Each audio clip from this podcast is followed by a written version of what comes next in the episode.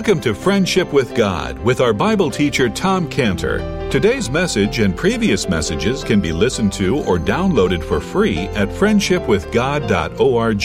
Friendshipwithgod.org. You can also obtain free resources from Tom Cantor and view our online bookstore at friendshipwithgod.org or call us at 800 247 3051. 800 247 3051. Tom Cantor also has a daily devotional verse that comes out each day by email and on Facebook. To receive the small daily devotional verse that Tom Cantor puts out, you can sign up at friendshipwithgod.org, friendshipwithgod.org, or find Tom Cantor on Facebook by searching for Tom Cantor and Friendship with God. Now, here is our Bible teacher, Tom Cantor. Father, thank you so much for being so great a God to us as to Lord, as to raise up Joseph, to help him through his life, and then to record for our benefit all that you did through him. Help us to learn this morning. In Jesus' name, amen. Okay, Genesis 45 verse 9. Genesis 45 verse 9. Haste ye and go up to my father and say unto him, Thus saith thy son Joseph, God hath made me Lord of all Egypt. Come down unto me, tarry not, and thou shalt dwell in the land of Goshen, and thou shalt be near unto me, thou and thy children, and thy children's children, and thy flocks, and thy herds, and all that thou hast. And there will I nourish thee, for yet there are five years of famine, lest thou and thy household and all that thou hast come to poverty. Behold, your eyes see, the eyes of my brother Benjamin, that is my mouth that speaketh unto you. And you shall tell my father of all my glory in Egypt, and of all that ye have seen, and you shall haste and bring down my father hither. Okay, now, so in our last study, you remember that we saw how Joseph had cleared this burden that had been on the back of his brothers for over 10 years, and that was the burden of all their guilt, all their shame, all that came from from them being uh, uh, uh, bearing all this because they sold Joseph as a slave into Egypt. Now it's all forgiven. It's all forgiven. Their relationship has been restored, and it all came about when he said those words to them in verse four: "Come nearer, come near unto me, I pray you." And they came near.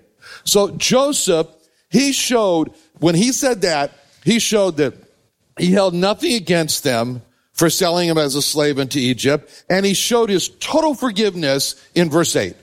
In verse 8, when he said, So now it was not you that sent me hither, but God.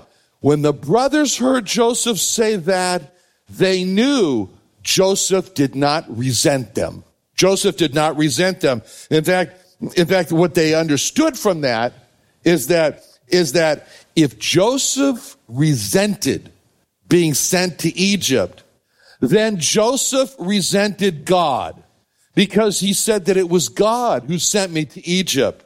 So that statement, when the brothers heard that, it just totally relieved the brothers, uh, uh, all the fear that they had that Joseph's going to blame us. Joseph's going to blame us for sending down to Egypt. All gone.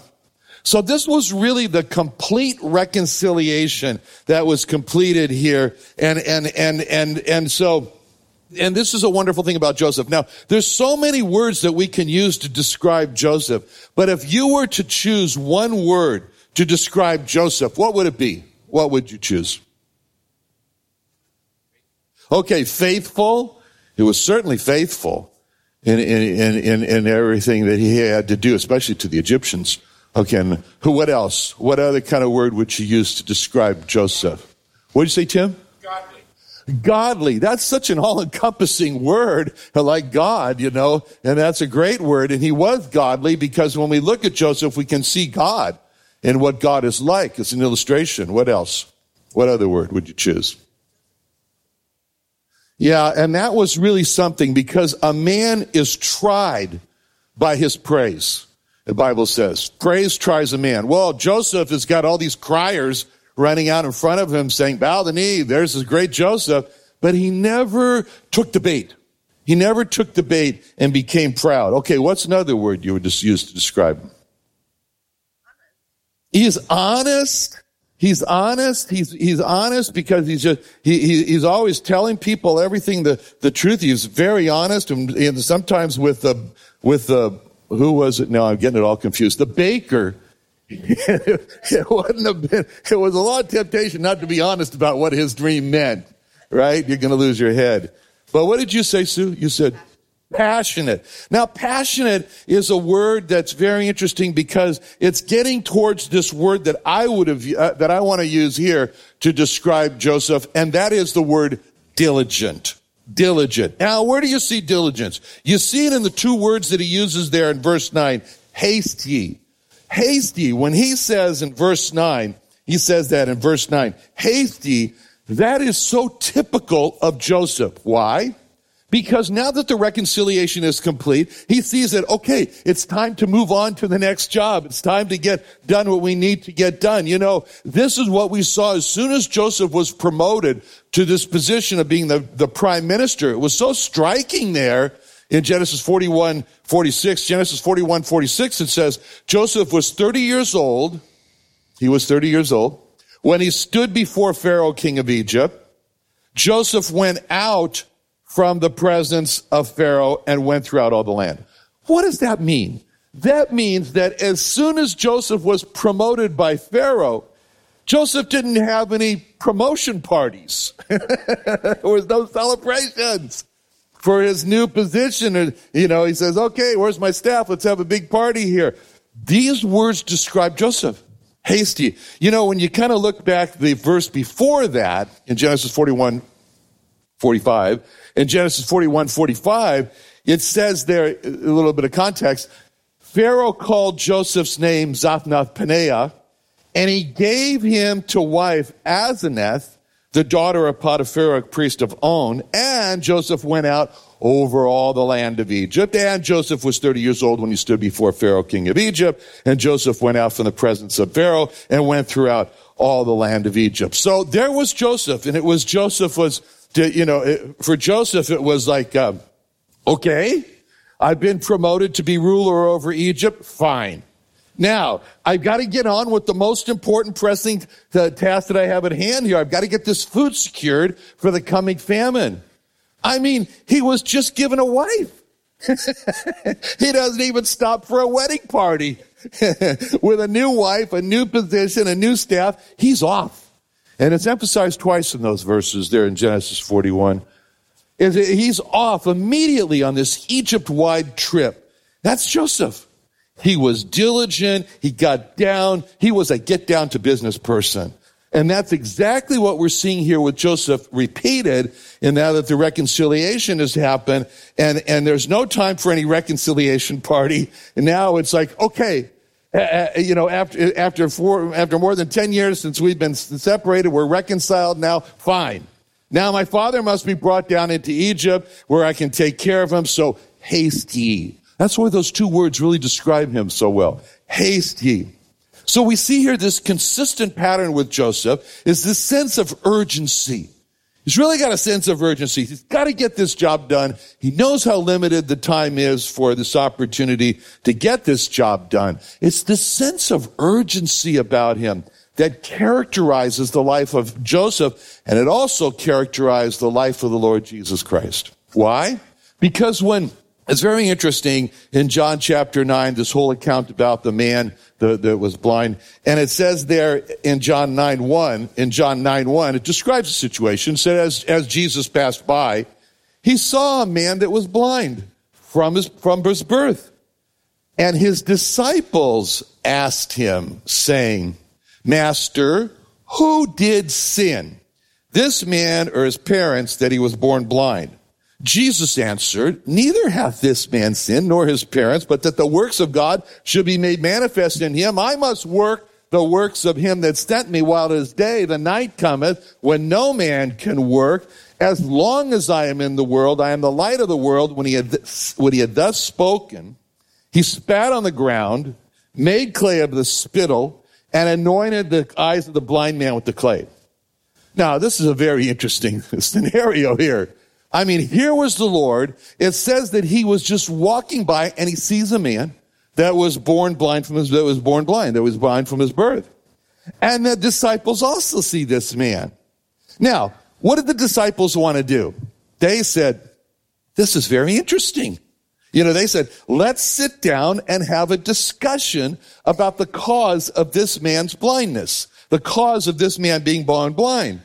So the disciples sit there and said, this would make a great mentally stimulating academic discussion about the cause of this man being born blind. So they launch off into a discussion with two proposals. And the, and, and, and, and the first one is that maybe the parents sinned. Yeah, that, maybe that's it. Let's discuss that. Maybe the parents sinned that this man was born blind. And then the other proposal, which is even more out in outer space, was that no, it was because this man sinned that he was born blind.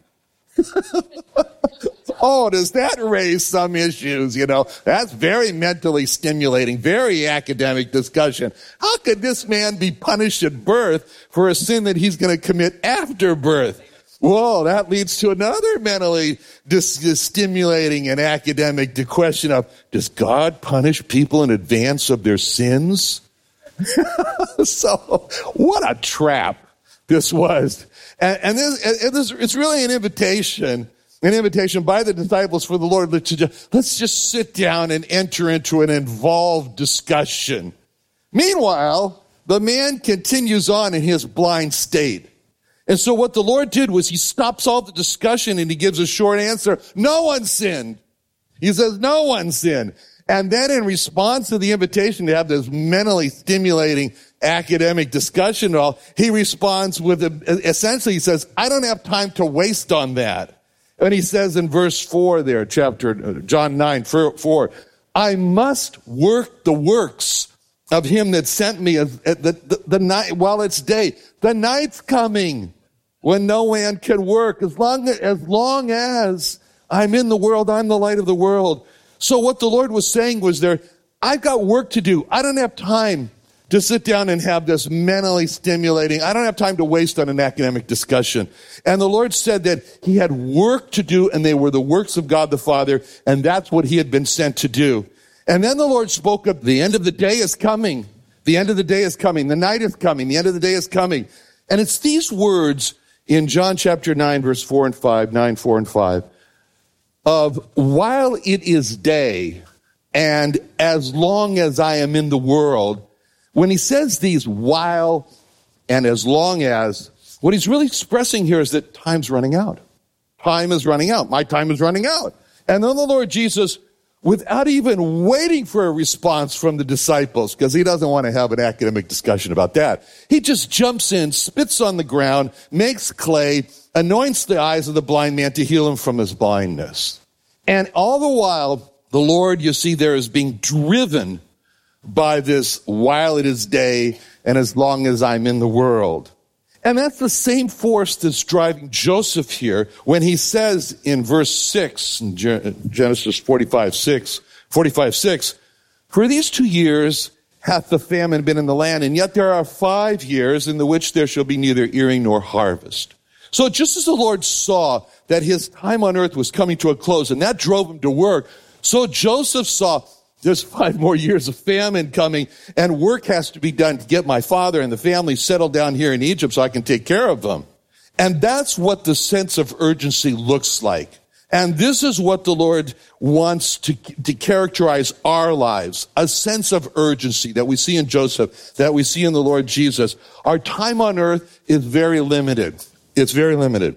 And the worst we can do with our time on earth is just wasted in a comfortable coast through life. Is a comfortable coast without any sense of urgency that what is the will of God? How can I do the will of God? What has He got for me to do? Where's the help of God to do, help me do the will of God in the time I have left? And that's the personal application to verse 9 when Joseph says, haste ye.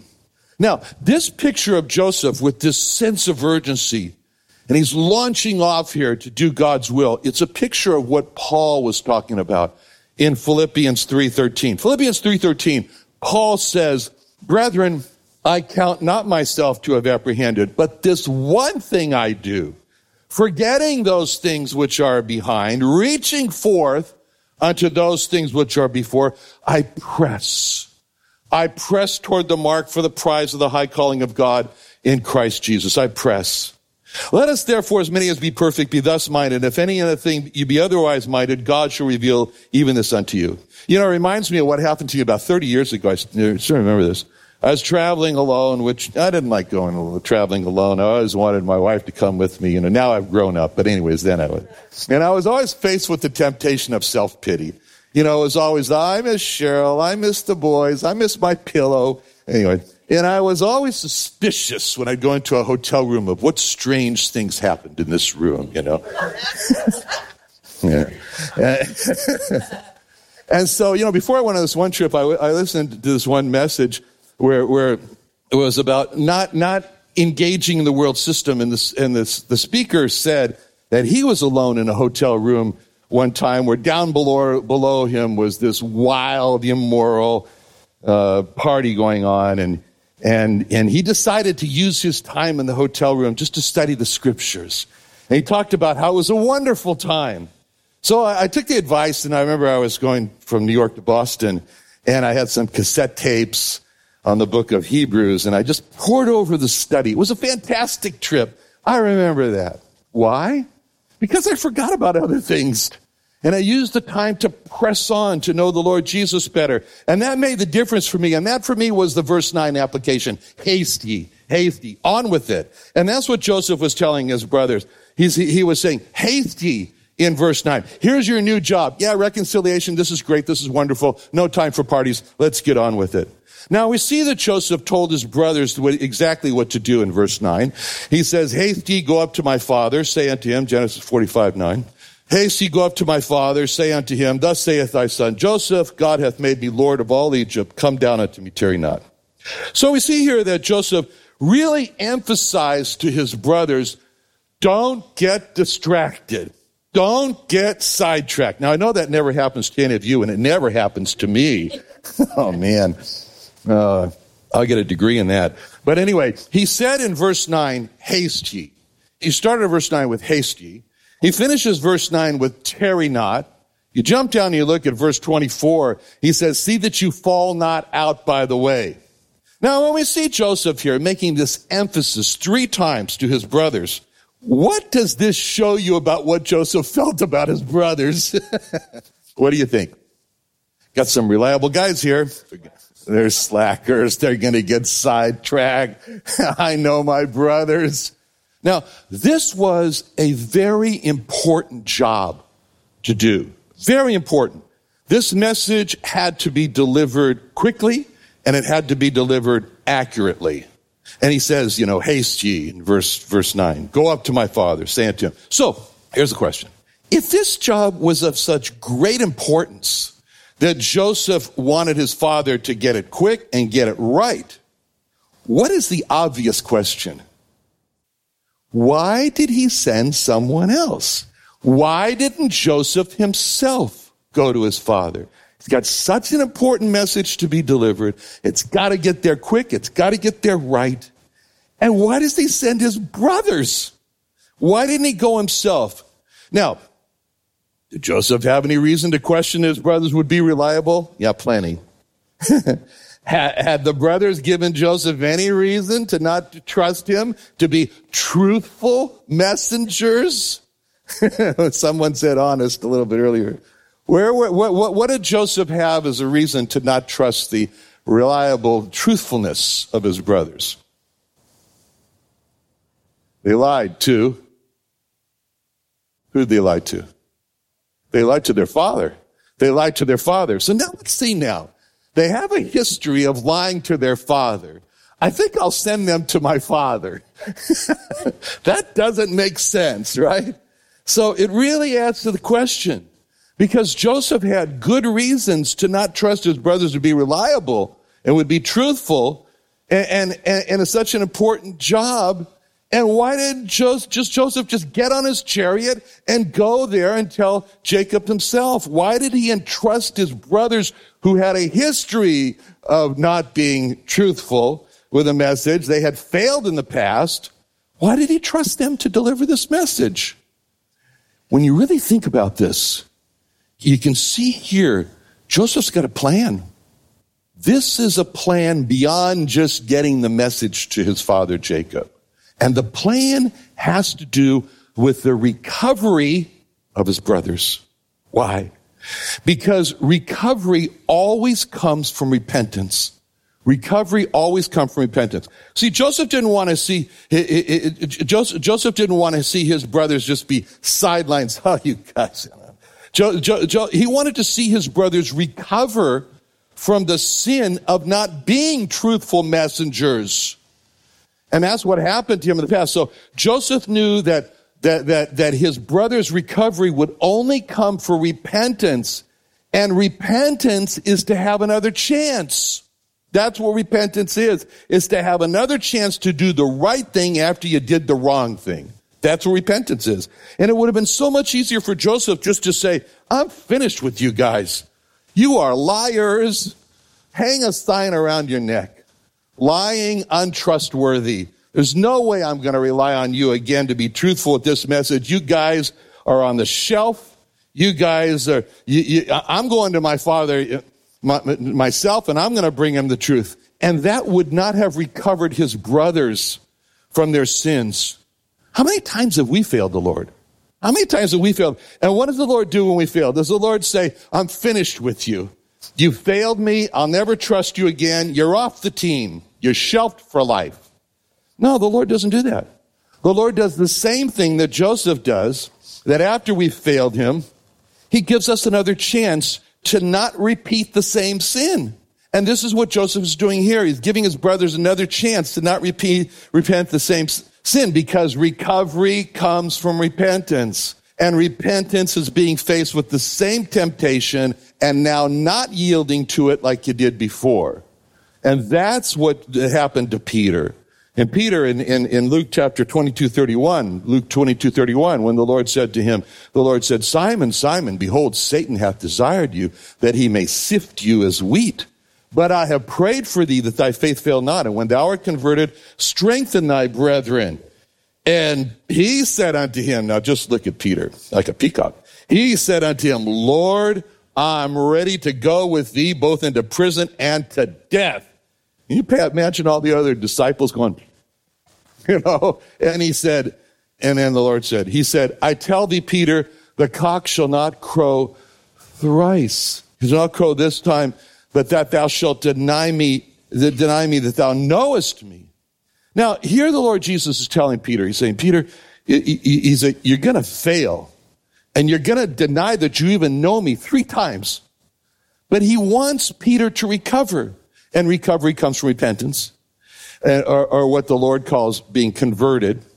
So that after the resurrection, the angel told Mary Magdalene and Mary, the mother of James, that, that they should go. The Lord wants them to go and meet the disciples in Galilee. And he says in Matthew 16, 6, Mark, sorry, Mark 16, 6, Mark 16, 6, and he saith unto them, Be not affrighted, you, sh- you seek Jesus of Nazareth, which was crucified. He's risen. He's not here. Behold the place where they laid him.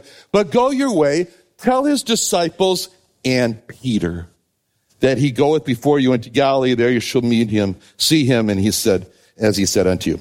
So the angel tells the women to go and tell the disciples. And then the angel stops and says, look, specifically, you've got to tell Peter.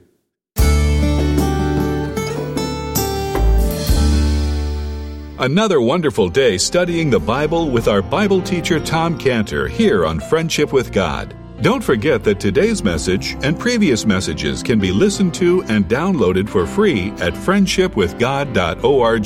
Friendshipwithgod.org. You can also go online to find free resources from Tom Cantor and our online bookstore at friendshipwithgod.org. You can also find Tom Cantor on Facebook, and you can also go to friendshipwithgod.org and sign up for his daily devotional. Tom Cantor is also the founder of Israel Restoration Ministries. You can visit that website at israelrestorationministries.org. You can write to Tom Cantor at P.O. Box 711330, P.O. Box 711330, Santee, California. Santee, California 92071. Or email Tom Cantor at tomcantor at friendshipwithgod.org. Tom Cantor at friendshipwithgod.org. Or for more information about Tom Cantor and Friendship with God and Israel Restoration Ministries, call us at 800 247 3051.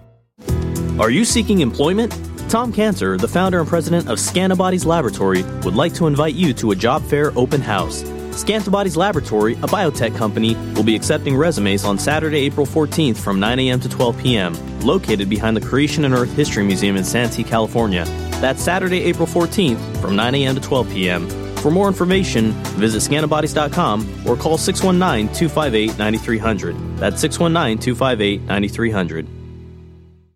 What are you doing Sunday nights? Join Friendship with God radio Bible teacher Tom Cantor of the Friendship with God Fellowship Church every Sunday night at 5:30 p.m. at the Creation and Earth History Museum in Santee, California. Watch and listen live around the world to Tom Cantor Sunday evening on youtube.com by searching for the Friendship with God Fellowship or by going to our homepage at friendshipwithgod.org.